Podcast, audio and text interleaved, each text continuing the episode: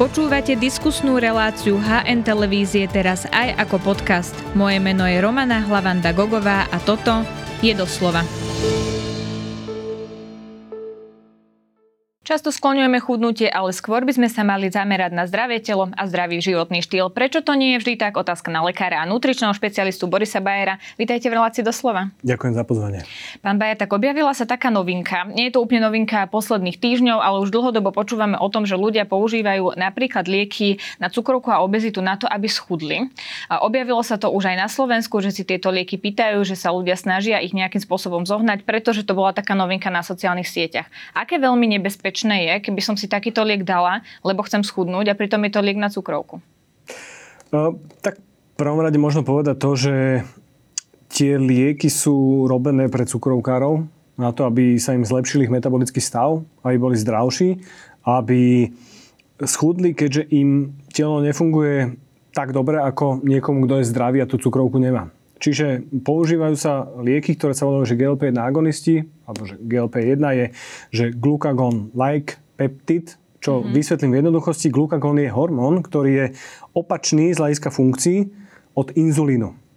Inzulín sa pícha niekedy diabetikom, keď im vyhasne úplne e, schopnosť produkovať inzulín v tele, v podžalúdkovej žlaze, v pankrease. E, bavíme sa teraz o cukrovke druhého typu, mm-hmm. čiže tej nazvime to starecká, hoci teda v dnešnej dobe vieme, že už cukrovkárov máme e, tohto typu aj mladších. Mm-hmm, čiže tá dospelá cukrovka? Dospelácka, presne tak, alebo tá, tá nie je autoimunitná. Mm-hmm. A, e, no a, a tie lieky reálne fungujú. Oni fungujú na viacerých úrovniach. Na úrovni jednak, jednak v čreve, ale jednak aj na úrovni mozgu. Čiže čo tam funguje veľmi jednoducho, je to, že ľudia majú e, menší pocit, pocit hladu. Mm-hmm a tým pádom zjedia menej kalórií. Uh-huh. Mám v okolí viacero ľudí, ktorí, aj niektorých lekárov, ktorí si to teda nejakým spôsobom predpísali a, a schudli na tom, ale tí lekári sú kontrolovaní naozaj prísne svojimi lekármi, ktorí im to predpísali. A, a reálne, že konečne sa im podarilo schudnúť. Ono to nie je, že žiadna, opäť poviem, že magická palička, uh-huh. skrátka menej jedia energie a lepšie im funguje ten metabolický stav e, tela, takže... takže logicky musia schudnúť. E, áno, lenže tam je tá otázka toho, že pre cukrovkárov to máme v... Ako keby chceme to udržiavať dlhodobo.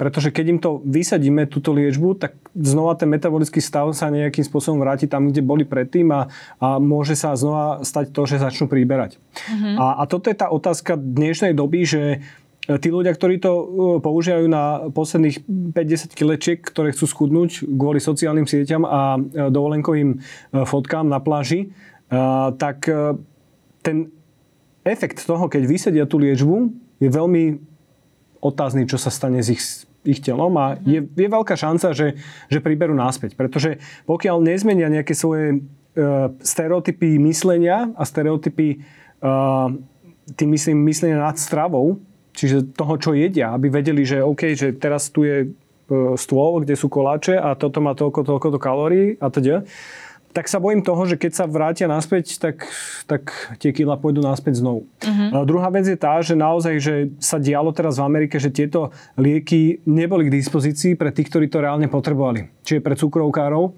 a používali to rôzni influenceri a celebrity na to, aby uh, schudli uh, kvôli estetickým dôvodom, čo je obsolentné, čo je absolútne mm, zlá hodnota pre mňa ako, ako zvoliť takúto liečbu, ktorá má aj svoje nejaké rizika a nežiaduce účinky, tak ako každý liek, ktorý podávate, vždy máte nejaké účinky, ktoré no, Presne to som sa chcela opýtať, že netreba zabudnúť na to, že to je liek a liek no. môže mať aj nejaké vedľajšie negatívne účinky, tak čo sa napríklad môže stať, keby človek chcel niečo takéto užívať? Tak e, tam ide aj o to, že, že akým spôsobom funguje ten cukor v krvi, pretože tieto dva hormóny sa e, týkajú cukru v krvi, čiže e, inzulín robí to, že ukladá cukor do buniek, najmä teda e, to má rád, keď sa ukladá ten cukor do tukových buniek, do zásob, pretože z dlhodobého hľadiska naozaj sme stavaní ako, ako homo sapiens e, posledných e, možno 50 rokov máme naozaj že nadbytok energie, uh-huh. že mhm. inak kvázi oproti iným zvieratám našeho typu, čiže cicav, cicav, uh, cicavcom, tak uh, to je naša výhoda, že sa nám ukladá podkožné tkanivo tukové. Uh-huh. Pretože môžeme migrovať a môžeme sa dostať napríklad z Afriky, zo Sudánu v priebehu 100 mm, tisíc rokov na Island. Hej? Čiže to je naša výhoda, že alebo v dnešnej dobe, keď máme toho veľa, tej energie a máme málo pohybu, tak e, to tukové tkanivo sa potom začne tvoriť nielen v podkožnom e, tkanive, ale aj v okolí orgánov a tam to robí metabolický problém a tam to robí to, prečo vznikajú všetky tie zápalové stavy, prečo vzniká tá obezita, prečo e, sa podporuje cukrovka, e, neurodegeneratívne ochorenia, Mm-hmm. rôzne druhy rakovín. A ono by asi bolo treba vysvetliť, lebo objavila sa aj nesprávna informácia v slovenských médiách, že sa na to používal inzulín. Mm-hmm. Zháňali inzulín na to, aby schudli, ale to by malo práve že opačný efekt. Jo, inzulín je anabolický hormón. Inzulín je hormón, ktorý spôsobuje ukladanie a tvorbu nejakých vyšších biochemických zlúčení. Čiže z aminokyselín vznikajú bielkoviny, čiže z nejakých základných tukov vznikajú tukové zásoby vo forme triglyceridov v tukovom tkanive, alebo vznikajú z e, jednoduchých cukrov zložitejšie a ukladá sa to do e, svalového tkaniva na zásobu energie alebo pečenie na zásobu energie. A inzulín je hormón, ktorý pomáha cukrovkáram k tomu, aby nemali príliš vysoký cukor v krvi, čo robí extrémny problém, pretože ten cukor v určitých hladinách už je toxický pre telo uh-huh. a ale tým myslím cukor v krvi. Hej, že, že nie cukor v strave, to, tomu sa možno tiež budeme venovať za chvíľu. Uh, tak, uh, tak naozaj uh, im to zachraňuje život za určitých okolností, keď už ten inzulín potrebujú. Ale čo sa vtedy deje, že naozaj viac sa ukladá do tukového tkaniva, ten metabolizmus im nefunguje až tak dobre. Čiže je to naozaj taký ten liek e, tej, tej voľby, kedy už nemáme k dispozícii ten, ten inzulín, ktorý sa tvorí v tele a musíme im ho dodávať, aby sme im zachránili život. Naopak, glukagón, ono síce v tele to nefunguje úplne tak, že toto je protiklad toho hormónu, že oni sa niekedy naozaj že doplňajú za určitých okolností v tele a, a, a non-stop sa tvorí v tele inzulín non-stop sa tvorí ten, ten glukagón a oni akože pracujú a je to o tých pomeroch, ktoré sú, uh, tak áno, že glukagón robí opačné, že, že môže zvyšovať cukor v krvi a tým pádom telo dostáva signalizáciu, že toho cukru máme dosť. Mm-hmm, rozumiem, ako to myslíte. Keď sa vrátime k tým nežiaducim účinkom, mm-hmm. tak mhm. predsa len, ak tu bol niekto, kto ho, koho ovplyvnili sociálne siete, sleduje tento rozhovor, na čo by si mal dávať pozor, aké by mohol mať vedľajšie účinky napríklad? Um, čo sa týka tých nejakých dlhodobých, tam máme toho pomerne málo, tých informácií, čiže tam sa to ešte viac menej skúma, lebo nie je to úplne, že uh, takto, že nie je to úplná novinka, ale nie je to aj niečo, čo používame dekády. A uh, čo je možno také otázne a nevieme o tom, že ako to môže Eh, nejakým spôsobom ovplyvňovať riziko rakoviny pankrásu. A, ale to nechcem teraz strašiť, že to je naozaj niečo, čo sa spomína v niektorých štúdiách, ale nemáme o tom veľa informácií. Eh, na druhú stranu, keď sa o tom bavíme, že ešte nemáme o tom dostatok informácií a niekto to používa iba na to, aby schudol 5 kg na dovolenku, Nezdá sa mi to byť ako úplne dobrá voľba. Uh-huh. Ako sa vlastne pozeráte na ten trend? Potrebujem schudnúť 5 kg uh-huh. alebo niekoľko kilo na dovolenku, ide plavková sezóna, leto a podobne. Uh, je to pomílené myslenie ľudské? Prečo potrebujeme proste vyzerať, ja neviem, dva mesiace do roka dobre do plaviek? Ja si myslím, že to je späté s tým, že ľudia niekedy majú tie hodnoty trošku nastavené inak, že potrebujú sa páčiť iným a neriešia to svoje zdravie, že to je pre mňa také, že ja chápem, že to zdravie je nejaký dlhodobý proces, ktorý e, postupne nejakým spôsobom upadá a preto to ľudí nezaujíma, že tu a teraz, hej, že tu a teraz je júl, august a teraz je dovolenka a nejakým spôsobom to je to dôležité, čo si aj uvedomujeme, že toto je tá prítomnosť. A často sa nevieme pozrieť na to, že za 40 rokov môžeme byť e, indisponovaní ku chodeniu a musia sa o nás starať e, ľudia na to, aby sme sa vôbec najedli. Čiže, čiže to je také, že keď naozaj sú tí ľudia, ktorí si uvedomujú tieto veci, že začínajú cvičiť a stravovať sa nejakým spôsobom kvôli tomu, aby boli zdraví v nejakom seniorskom veku, aby, boli proste, aby mali kvalitný život, aby od 50 60 e, im nešiel dramaticky dole, tá, e, čo sa týka tej kvality života, mm. ten mhm. život, tak vtedy je tá hodnota celkom silná a nezaujíma vás nejakým spôsobom to, že ako vyzeráte pred druhými, lebo reálne, keď sa nad tým zamyslíme, tak v tej 85 keď budeme niekde, asi vám bude jedno, že čo si o vás myslia tí, tí druhí ľudia. Ono štatisticky vieme, že po 70 máme uh, najkrajší vzťah so svojím vlastným telom a, a vtedy nejakým spôsobom človek rieši úplne iné veci.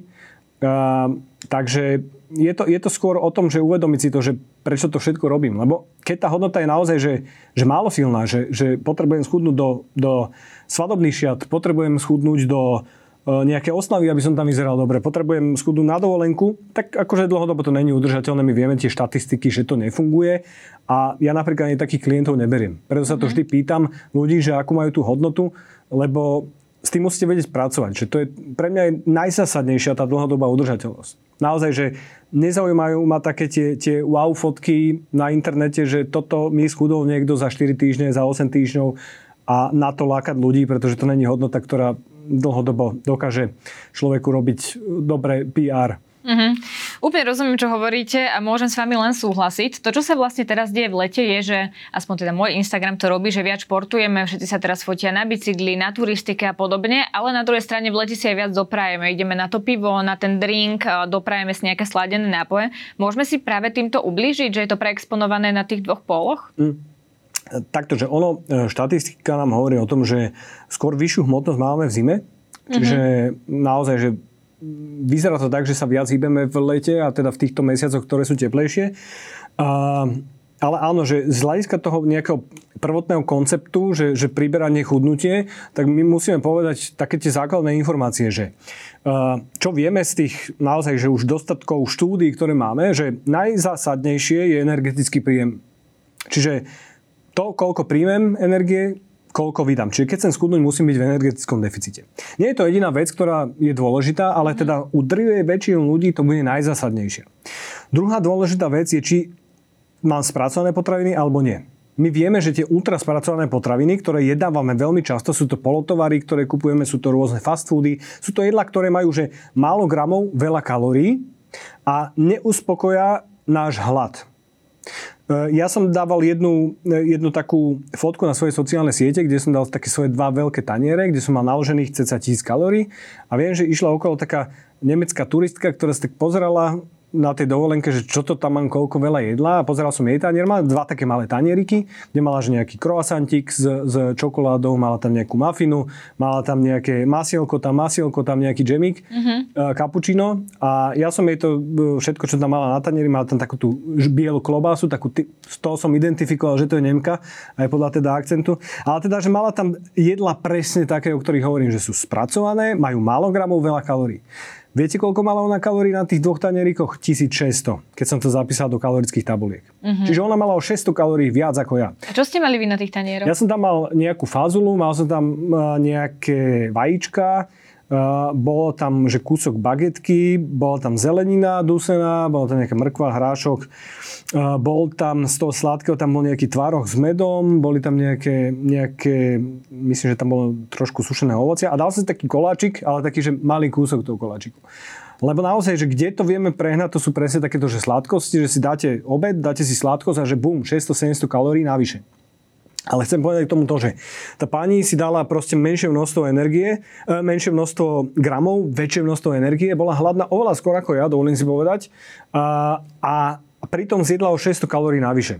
Teraz nechcem porovnať, že muž versus žena, a, alebo metabolický stav týchto dvoch ľudí, ale že 600 kalórií navyše je to, čo by ste museli spáliť, keď pôjdete hodinu behať. Hodina behu ak niekto behal, vie, že je to pomerne nepríjemné za určitých okolností a hlavne v takom teple niekde na dovolenke. Za to tých 600 kalórií zjesť navyše nie je také nepríjemné a vieme to oveľa skôr ako za tú hodinu. Mm-hmm. To je tá vec, čo si ľudia často neuvedomujú. A naozaj, že tá spätná väzba niekedy je o tom, že ľudia si myslia, že ide málo, ale keď tam nájdeme, že tam si niekto nezapíše, keď, keď trekujeme, čiže, čiže pozeráme v tých jedálničkoch, že, že či niekto naozaj je málo energie, či to je otázka toho metabolizmu, či ho máme zvýšiť nejakým iným spôsobom, tak zistujeme, že tam je kapučino, ktoré má 200 kalórií, tam je trošku oleja, ktoré má 100 kalórií, tam je potom nejaký e, nejaká hrsť orieškov, ktorá má 250 kalórií a viete, že zrazu tam máte 600, 1000, 1200 kalórií navyše, ktoré si často človek ani neuvedomuje. A, a niekedy, ani keď si nezapisujete kalorické tabulky, tak zistí, že 5 dní drží dietu, reálne, že dietu, že drží sa, drží sa, drží sa a potom 2 dní sa, že opustí a zje toľko kalórií, koľko by zjedol, keď to spriemeruje za týždeň, keby tú dietu nedržal. Uh-huh. Rozumiem, čo hovoríte. E, keď ste spomenuli tie vaše sociálne siete, tak mňa zaujal aj príspevok, ktorý ste tam mali, kde ste vlastne hovorili o mýtoch, ktoré tu často prevládajú a zaujalo ma tam to, že ste upozorňovali na to, že výživa pre zdravie e, či je viac podstatná ako športovanie. Tak ako to teda je? Keď mám dobrú stravu, už nemusím športovať? Tam bol, to, to bol totiž to post, ktorý som napísal, že čo som za posledných 5 rokov zmenil svoj názor mm-hmm. v niektorých veciach ohľadom, ohľadom športovania. A teda naozaj, že bol som vychovávaný v tom svete, čo aj, aj na medicíne je nejakým spôsobom také, že, že keď sa venuje naozaj metabolizmu a, a, a zdravej výžive, tak sa niekedy hovorí v tých knižkách, že 80% je strava, 20% športovanie. Áno.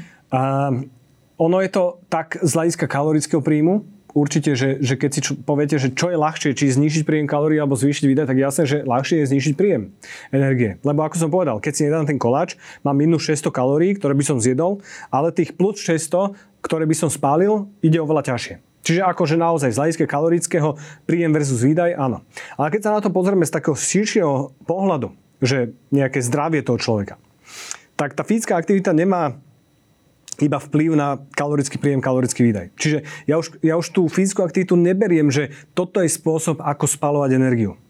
Ja to beriem ako aerobná aktivita je spôsob, ako si ochraniť e, cievy, mozog a srdce. A my vieme z tých štúdí, že naozaj, že z hľadiska tých neurodegeneratívnych ochorení, ako je napríklad Alzheimerová choroba, Parkinsonová choroba a, a niektoré iné druhy demencie, tam je, vieme pomerne málo spraviť v tej prevencii tej preventívnej medicíne vieme to spraviť pomerne málo. Čo vieme spraviť a čo, čo máme aj dokázané v tých štúdiách, že funguje na to fyzická aktivita. Z viacerých dôvodov, jednak, že tá základná fyzika, že prefúkujú sa trubky, že, že človek sa dostáva do vyššej tepovej frekvencie, uh, to znamená, že sa dokáže uh, viac čistiť ten mozog, nazvem to takto, hoci to, to znie tak ako, že, uh, ale teda, že, Chápem, ako to hej, že, že príde tam viac krvi, odchádza odtiaľ viac krvi, áno, áno. Uh, lepšie tam dokáže fun- fungovať inzulín a niektoré iné hormóny, uh, dokáže sa liečiť tá vnútorná výstielka tej, tej, tej cievy, čiže lepšie funguje uh, naozaj, že aj to prekrvenie toho mozgu. Uh, takisto sa tam budujú niektoré látky, ktoré sa tvoria iba pri fyzickej aktivite, čo sú hormonálnej povahy a dokážu pomáhať mozgu. Takže naozaj, že, že táto fyzická aktivita je preto, aby som mal zdravý mozog, zdravé srdce, zdravé cievy. No aby budujeme som... si pritom aj svaly, nie? To sa nám tiež zíde mať napríklad kvalitné svaly niekde na chrbte, keď nás potom vlastne v 50 nebude bolieť krčná chrbtica alebo kríža. Určite. A to je zase ten druhý typ aktivity, to je ten silový tréning, mm-hmm. čiže to je aerobná aktivita. Silový tréning, ktorý má svoj benefit aj na to srdce, cievy aj mozog, o trošku menší ako aerobná aktivita, ale naozaj, že z hľadiska tej, tej dlhodobej ochrany toho tela, čo si ľudia často neuvedomujú, je to naozaj to, že nie, že či mám kocky na bruchu alebo nie, ale že či keby, že sa stane človeku autonehoda, keď má 50 rokov a má o tých 10 kg solovej hmoty ako bonus, ako taký, taký puffer toho, tej energie, tých bielkovín, ktoré potrebuje, keď mm-hmm. napríklad 2-3 mesiace bude ležať na lôžku, tak to je zásadné, či ten človek zomrie, alebo či bude vychudnutý, ale prežije a, a pustí sa do re, rehabilitácie. Čiže naozaj toto, že či mám tú svalovú hmotu alebo nie, Uh, je extrémne dôležité z hľadiska tohto. Je to aj z hľadiska nejakého dlhodobého zdravia v seniorskom veku, pretože najskôr odchádzajú rýchle svalové vlákna, také výbušné svalové vlákna. To je otázka toho, keď niekto má 70-80 rokov, padne na zem, či sa dokáže zachytiť a a či má dostatočne silné kosti, čo tiež spraví ten silový tréning, aby sa mu nič nestalo, možno si podieral niečo, alebo či si zlomí krčok stehennej kosti a bude ležať a tam má oveľa vyššie riziko, že skudne, že e, dostane zápal plúc a teda a teda. Tam naozaj je obrovské riziko za, 20, za 12 mesiacov v tomto veku, že človek zomrie. Je to, že v desiatkách percent. A, a ten silový tréning nám robí presne toto. Ochraňuje nám chrbát, aby nás nebolo, pretože to je jedna z najčastejších vecí, prečo ľudia chodia k lekárovi. Áno. Bolesti chrbta. Druhá vec, tak tie kosti, že oni rednú prirodzene. Napríklad e, ženy v období menopauzy majú oveľa vyššie riziko práve týchto problémov, že im rednú kosti a práve vtedy je veľmi zásadné, či už cvičili, alebo začínajú cvičiť silový tréning. A a to je tá vec, ktorú som ja tam povedal, že uh, som si myslel kedysi, že silový tréning človek, že keď ho to nebaví, že ho to skrátka nebaví, že to nepotrebuje. Ja si teraz už myslím, že to potrebuje, len treba nájsť správny druh toho silového tréningu. Že nie každého bude e, baviť zdvíhať činky, ale mm. môže cvičiť s vlastným telom, môže cvičiť s rezistentnými gumami, so šnúrami. Skrátka každému sa dá, dá nájsť nejaký spôsob, ako ho to baviť. Niekoho nebude baviť cvičiť sám, niekto bude chcieť cvičiť skupinové. Presne to som chcela, že niekoho môže motivovať práve to, že to je spoločná aktivita v nejakej partii s kamarátmi. Čiže keby sme mali to vyjadriť v tých percentách, tak strava versus pohyb 80-20, teraz by sme to ako upravili? Ja by som to nedával na percentá, ja by som povedal, že sú to naozaj že rovnocenní partnery. Že mať rozumnú stravu a to zistujeme, že ako som povedal, že keď už budeme mať nejaký príjem energie, nastavený a budeme sa snažiť mať čo najmenej spracovaných potravín, tak to zloženie tej stravy je pomerne ako keby, že je jedno, že koľko tam je sacharidov, tukov, keď tam máme nejaké rozumné množstvo bielkovín v každom jedle, ktoré nám chráni aj teda ostatné tkaniva mimo svalov, ale aj budujú svalovú hmotu, tak je to prakticky jedno, že, že naozaj je to individuálne nastaviteľné. A, a keď tam je, sú tie bielkoviny, je tam vláknina, máme tam tie rastlinné zdroje potravy, tak ako keby toto sú tie dva najzásadnejšie veci, na čo som prišiel za tých posledných 5 rokov, lebo tiež kedysi sme, keď, keď som si robil e, PhD, tak sme skúmali, že, že či môže nízkosacharidová strava, sme nastavovali takú nízkosacharidovú stravu, porovnávali sme to s takým štandardným rozpisom podľa WHO, či to dokáže zlepšovať tie metabolické markere e, tých pacientov našich, ktorí nám chodili, to znamená, že či ako sa tam hýbe inzulín, ako je na tom cholesterol a, a cukor v krvi a teda. A sme zistili, že to je, že to je prakticky jedno, keď je tam nastavený ten, to množstvo energie. A naozaj, že, že to, čo ako keby tú hypotézu, ktorá nám vznikla, čo som si aj myslel, že to bude záležať hlavne od tých makroživín, od tých, koľko je tam tukov, koľko je sacharidov, tak to nie je pravda. A je to presne o tom, že či je to dlhodobo udržateľné pre toho človeka. Lebo keď si zoberiete, že niekto naozaj, že zbožňuje meso, zbožňuje síry, zbožňuje mliečne potraviny, vajíčka a vy ho nastavíte na vegánsku stravu, lebo si myslíte, že máte to vnútorné presvedčenie, že to je tá najlepšia cesta. Tak akože koľko vám to vydrží robiť? Naopak, keď si myslíte, že vaše presvedčenie je nízkosacharidová strava, že by mal jesť iba zeleninu, mal by jesť tie síry, mal by jesť tie ryby, to meso a teda, a ten človek obľubuje naozaj, že ovocie, obľubuje si dať prílohy, má rád ovcenú kašu na raňajky, Viete, to, to, mm-hmm. to dlhodobo neudrží. Vy ste vlastne otvorili tému, ktorú som chcela otvoriť aj ja, lebo mm-hmm. teraz som si všimla v mojom okolí, že opäť začala byť populárna keto dieta. Mm-hmm. Ono sa to tak asi cyklicky vracia, lebo spomínam si, že ešte pred pár rokmi uh, bola keto dieta veľmi obľúbená, keto nápoje a tak podobne. A tá je presne založená na tom, že sa vlastne obmedzuje príjem tých sacharidov. Takže ono to vlastne tieto diety, ktoré nám niečo obmedzujú, sú to striktné jedálničky, ktoré môžu byť málo chutné pre niekoho, kto má e, bežne pestrú stravu, tak to vlastne nemá zmysel sa takto dlhodobo stravovať stravovať, pokiaľ to nie je medicínsky určené? Uh, áno, že keto dieta naozaj uh, je použiteľná pri niektorých uh, klinických dietách, čiže pri mm-hmm. stravovaní napríklad pri epilepsii, pri niektorých nervových ochoreniach sa skúma, aj doteraz sa skúma, ale áno, že z hľadiska schudnutia to funguje veľmi jednoducho. Každá jedna dieta funguje jednoducho. Zníži sa množstvo energie, ktoré príjmate. To znamená, že pri keto diete jete tuky, bielkoviny, máte minimum sacharidov, to znamená, že to, čo bežne zjete, že si dáte pečivo, dáte si cestoviny, dáte si strukoviny, dáte si rýžu, dáte si uh, ovocie, zeleninu, tak skrátka, že znižíte príjem tých najzásadnejších zdrojov sacharidov a máte zrazu menej energie, ktoré príjmate z týchto zdrojov, čiže ste v kalorickom deficite. Uh, takisto to funguje, keď niekto si dá, že nízkotukovú stravu. Čo musí byť často tá vegánska strava? Lebo, lebo vegánska strava, keď je že čo najmenej spracovaná, tak to máte hlavné zdroje sacharidov a bielkovín. Hlavne sacharidov, menšie množstva bielkovín a pomerne málo tuku. Hej? Že tam naozaj si musíte vyberať tie tuky, že oleje, orechy a tak mm-hmm. ďalej. Samozrejme dá sa držať aj vegánska strava, že, že si robíte hamburgery, robíte si tie, tie ja to nazývam, že fejkové syry a, a zrazu máte zloženie, že môžete si 3000-4000 kalórií a máte ultraspracované potraviny. Áno, takže čiže ono to funguje, všetky tieto diety fungujú na tom, že sa zníži energetický príjem. Ale tá dlhodobá udržateľnosť za mňa, drvá väčšina ľudí sa dostane do toho stredu, že bude potrebovať mať v strave aj nejaké sacharidy, aj nejaké tuky. Takže naozaj je to o tom, že často vidíme to, že ľudia sa dajú na takúto keto dietu, cítia sa potom super, lebo schudnú, ale čo potom? Lebo to musia držať dlhodobo. A ja si neviem predstaviť, že by som ďalších 30 rokov chodil na grilovačky a, a okolo chlebu sa prežehnal a išiel preč. Uh-huh, uh-huh. Áno, ono je to presne tak. Ja som sa veľa zamýšľala nad tým, že aký to má vlastne zmysel, lebo uh, držať dietu má zmysel, že chcem schudnúť, ale mali by sme prenastaviť to myslenie a hovoriť o tom, že ja chcem byť zdravá, ja chcem byť zdravý a potom nás asi nenapadne uh, riešiť nejakú keto, dio, keto dietu, ale skôr sa budeme zameriavať na to, či máme dosť vitamínov v strave, či máme dosť všetkých tých zložiek, ktoré tam majú byť a do toho prirodzene proste príde ten šport. Mm. Nie je to tak? Úplne súhlasím a hlavne to, že veľa ľudí začne robiť nejaký šport preto, lebo im niekto povie, že koľko pri tom spália kalórií. A, a to je podľa mňa úplne že hlúposť, lebo mali by sme robiť taký šport, ktorý nás baví a vieme ho tým pádom udržať dlhodobo. Lebo často sa povie to, že vysokointenzívny tréning, ušetrí ti to čas, veľa sa pri tom spaluje, že áno, ale niektorí ľudia nie sú na to stávaní, aby robila, robili ten vysokointenzívny tréning, hoci aj ten má nejaké benefity z hľadiska napríklad toho zdravia mozgu, mm-hmm. a, ale že sú ľudia, ktorí proste môžu byť často chorí po tom vysokointenzívnom tréningu. Skrátka, nedávajú to z hľadiska zdravia, tak to rešpektujem a, a že aj cez to, že sa pri tom spaluje veľa kalórií, že mi niekto povie, že sa pri tom spaluje veľa kalórií, môže si dať niečo menej intenzívne, čo budem vedieť robiť pravidelne, každý deň, každý druhý deň a roky. A o tom to je. Uh-huh. A ináč z hľadiska tej stravy, uh, ono, uh, samozrejme, že potrebujeme všetky tie tri živiny, ale je pravda, že najjednoduchšie sa šetria kalórie na tukoch.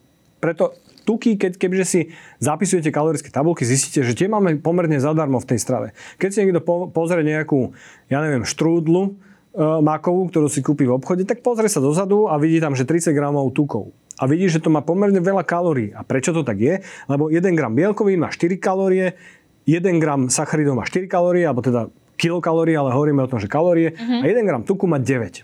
Čo je viac ako dvakrát toľko.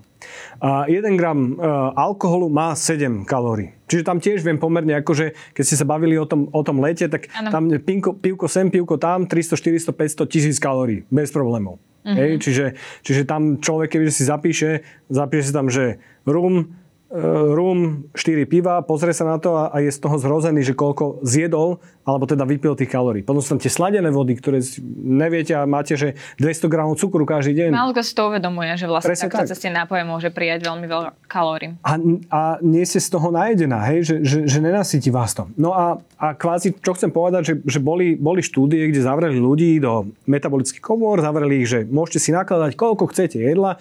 Tuto máte nízkosacharidové jedlo, či hlavne živočíšne, ale minimálne spracované. A tuto máte, že vysokosacharidové jedlá, hlavne rastlinného, e, rastlinných zdrojov, ale nízkotukové. A najedali si, nakladali si podľa sítosti dva týždne, potom sa tie skupiny vymenili a nakladali si znova. A zistilo sa, že priemerne naozaj tú fyziku neoklameme, keďže tuk má 9 kalórií. Tí, ktorí jedli nízkosacharidové jedlá a vysokotukové, prijali o 500, 600, niekedy až 700 kalórií viac za deň. Mm-hmm. A potom robili druhú štúdiu, kde zistovali, či tie spracované potraviny robia problém a zistilo sa veľmi podobné niečo, že tí, ktorí mali vysoko spracované potraviny, nakladať, že čipsy, koláčiky a, a polotovary, zmrazené veci a tí, ktorí mali čerstvé jedlá, a minimálne spracované, tak títo zjedli o 500 kalórií menej. Čiže tí, ktorí zjedli čo najmenej tých spracovaných potravín, jedli proste menej kalórií. Uh-huh. A preto to aj v tých štúdiách vychádza, že áno, že, že existuje nejaká signalizácia v tele tých spracovaných potravín, ktorá, ale to základné je proste množstvo tých kalórií. Uh-huh. Mali by sme sa ale stravovať intuitívne, pokiaľ máme pocit, že sa stravujeme v celku dobre, tak by sme sa mali stravať intuitívne, alebo by sme si mali dávať pozor? No, to je tá otázka, čo je to, to intuitívne stravovanie, lebo to pre niekoho môže byť uh, niečo, čo, viete, že keď ste rozjedená, nemáte tú signalizáciu a nemáte v tom tele, že, že kedy vám povie, že dosť. A, a potom, že nemáte ani nejaké informácie, že čo sú to tuky, sacharidy, bielkoviny, koľko energie môžete prijať, tak tá intuícia vás môže... Tak väčšina ľudí je intuitívne, nie? Ano. Na svete a vidíme, že, že aké máme percento obezných nadváhy a čo si nakladajú na tanier. Čiže ja si myslím, že to nefunguje takýmto spôsobom. Mm. Ono sú knižky, ktoré hovoria o intuitívnom strávaní, ale už to není intuitívne, lebo tá knižka ich naučí nejakým spôsobom rozmýšľať nad tým jedlom. Áno. Čiže, čiže hej, že, že to je ovplyvnenie neurobiológie. Čiže prečítate si knižku a už ste tým ovplyvnená. Čiže nie je to už intuitívne stravovanie. A oni tam tie základné princípy hovoria, že kedy sa človek cíti na, najedený, kedy uh, cíti, že, má, že ešte nie je si čo má robiť vtedy a teda. Všetko to sú také základné odporúčania. Mm-hmm. Čiže za mňa, akože vidíme to v, v spoločnosti, že to intuitívne stravovanie, ktoré je, že naozaj, že intuitívne nefunguje. Mm-hmm. Čiže čo je najlepšie, ak sa chcem stravovať zdravo, chcem mm-hmm. byť zdravý človek, tak čo by som mala robiť, aby to nebolo to intuitívne stravovanie. A nezistila som potom počase, že vlastne mám problém, lebo som naučená jesť niečoho proste mm-hmm. viac a nakoniec zistím, že mi to škodí. Super je to pravidlo 80-20, čiže 80% nejakých uh, jedál, ktoré by mi mali dávať zdravie a podporovať funkčnosť môjho mozgu a, a tela. Mm-hmm. Čiže tam pomerne už jasne vieme, že tam je ten základ, tá mediteránska strava, čiže strava v okolia Stredozemného mora, kde ten základ je, že drvia väčšina rastlinných zdrojov, hoci my vieme, že, že plošne nemôžeme odporúčať, že iba rastlinný príjem potravy, čiže vegánstvo a vegetariánstvo, lebo ľudia si to nevedia nastaviť, majú tam potom málo bielkovín strave, majú tam deficit niektorých vitamínov, minerálov, vápnika, mm-hmm. vitamínov B skupiny, niektorých B12. Takže e, ako keby že gro by malo byť rastlina strava, do toho nejaké živočíšne zdroje, čiže keď mám na tanieri, že hlavne zelenina, ovocie, strukoviny, nejaké celozrné, obilniny, pseudoobilniny, máme tam, aby boli čo najmenej spracované, máme do toho nejaký oliový olej, ryby, ryby olej, je do toho nejaké biele meso alebo minimálne spracované červené meso, vajíčka, mliečne potraviny, neviem, či som zabudol na niečo, strukoviny som asi už hovoril. Áno, hovorili ste. Takže, takže to je taký že dobrý základ, 80% a potom 20% môže byť niečo, na čo mám že chuť a možno ide mimo týchto princípov, nazvime to, že zdravého stravania, hoci to zdravé stravanie nemám rád to, to, ten pojem, ale... Úplne rozumiem prečo. Ale teda, že hej, že keď si dám potom 20%, čo môže byť jedno jedlo z piatich, mm-hmm. tak e, zrazu si môžem dať, ja neviem, ísť na pizzu, na večeru a proste socializovať sa, dať si pohár vína alebo proste dať si koláč a, a, a byť spokojný v tom živote. Áno, presne. Um, ono do toho zdravého životného štýlu patrí aj to byť šťastný a byť spokojný. Takže Určite. len si odopierať a trvať na nejakom jedálničku striktne 24-7 asi tiež nemá veľký zmysel pre nás. Pre, presne tak a akože t- ja som sa to naučil iba v praxi, že empiricky, že keď človek chce niekoho ťahať do nejakej striktnej diety, tak hoci niekedy akože má to význam, hej, že keď je niekto morbidne obezný a teda ide mu o život, tak vtedy nemáte čo akože špekulovať. Hej, že, že, život. Hej, že zachraňujem život, to je presne to, že riziko-benefit mm-hmm. toho, ale vieme, že ten človek bude s tým bojovať ešte dlhé roky potom po takej diete. Uh, no a, ale teda, že áno, že niečo také, také extrémne striktné, ja sa snažím ľudí naozaj, že, že naučiť rozmýšľať aktívne nad, nad, nad tou stravou a, a aktívne pracovať, že zobrať to zdravie do svojich rúk, lebo mm-hmm. keď niekto chce niečo iba pasívne, hej, že aj pasívnu zdravotnú starostlivosť, tak vieme, že to nefunguje. Mm-hmm.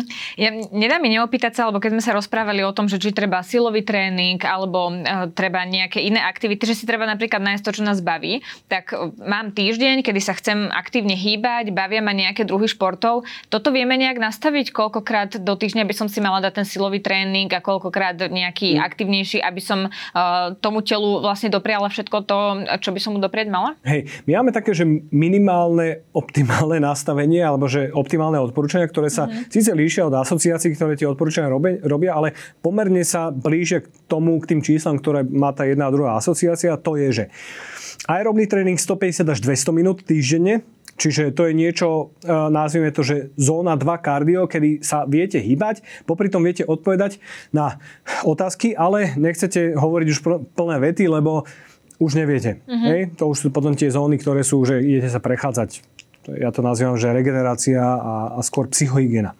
Čiže to je tá zóna 2, možno zóna 3. A, a potom, keď chcete ísť do tých vyšších zón, čo je intenzívnejšie, tak tie odporúčania sú, že 75 až 100 minút týždenne.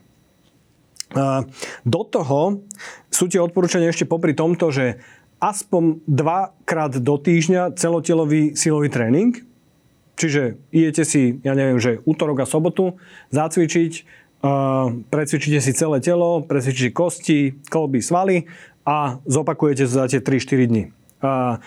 A k tomu sú odporúčania robiť nejaké kroky, alebo nenazvime to, že kroky, nazvime to, že tú neintenzívnu aktivitu, aby, lebo to je to, čo reálne spaluje. Že to je to, čo ľudia si myslia, že spaluje, keď dvakrát týždeň idú behať, to je minimum spálenej energie. Mm-hmm. Naozaj to, čo spaluje, či sa denne hýbeme, či, či niekto Uh, napríklad klepoce nohou počas práce, to môže spraviť 300, 400, 500 kalórií za deň. Hej, že ono okay. to je nízko intenzívne, keď to robíte celý deň. Uh-huh. Hej, či sa niekto hýbe rukami, či niekto, viete, to sú takí tí ľudia, ktorí, ktorí majú vrtulu v zadku a proste be, be, beža, be, behajú z každej strany na druhú a, a naozaj, že, že nepriberú. Lebo tí ľudia vedia spáliť denne o 500, 600, 700 kalórií navyše. Mm-hmm, mňa pritom napadlo, že deti sú také, že oni sa väčšine Jasné. potrebujú mrviť, oni potrebujú stále niečo robiť a nevedia, ako ľudia sedieť, tak asi no. sa inšpirovať deťmi. No a keby, kebyže si poviete, uh, jednak akože ten metabolizmus detský je trošku iné niečo, že, že to, to je úplne, to, to není, že je zmenšený dospelý, to je prvá vec. Mm-hmm. A aj tie nároky na niektoré živiny sú proste úplne iné, ale keby si porovnáte tie tabulky, ktoré sú, že energetický príjem detí a, a porovnáte si tú hmotnosť, ktorú v tých vekoch dosahujú, tak je to neporovnateľné s tým, čo máme u dospelých. Uh-huh. Že naozaj potrebujú mať vy, naozaj väčšie zdroje energie. Ak niekomu prišlo, že to je strašne veľa minút do týždňa a že on musí ešte zaniesť deti na mhm. krúžok a ešte musí pracovať a ešte vyvenčiť psa, a ešte upratať domácnosť, tak v podstate tá rada je, že začleniť pohyb do bežných denných aktivít? To pomôže? Pomôže, ale ako hovorím, že keď už vnímam tie štúdie, ktoré čítam o tom, o tom pohybe, tom intenzívnejšom, tak vieme, že to má benefity, že proste keď sa idem poprechádzať, tak tie cievy sa mi tam neroztiahnu toľko, tá, tá tepová frekvencia sa mi nedostane do takých tepov, ktoré robia proste to, že tie látky sa tam produkujú, tie, tie ktoré mi majú pomôcť v tom tele. Čiže Uh, ja som dal taký jeden podcast, sa to volá, že minimum pohybu a zdravia a, a stravy pre, pre zdravie. A ten pohyb ako keby to, čo vychádza z tých štúdí, že, že naozaj to už musí človek robiť intenzívne, keď chceš, že minimálne sa pohybovať. Uh-huh. A to je také, že aspoň tú hodinku za týždeň intenzívne si odcvičiť, možno intervalovo, možno proste si naozaj, že vybehnúť kopec a ísť naspäť ale aspoň tú hodinku a do toho aspoň dvakrát tých 30 minút ten silový tréning. Mm-hmm. Ale mhm. intenzívne. Mm-hmm. Ocvičím celé telo a proste... Lebo dá sa to naozaj, že sú ľudia, ktorí nemajú na to čas, či už je to v tej situácii vtedy, že sa im narodí dieťa, alebo proste majú veľa práce, tak proste prioritizujú iné veci, mm-hmm. ale vieme si aj pri tom zachovať pohyb. Uh-huh. Tak ja dúfam, že sme niekoho inšpirovali. Ďakujem veľmi pekne, že ste si na nás našli čas. To bol lekár a nutričný špecialista Boris Bayer. Ďakujem pekne.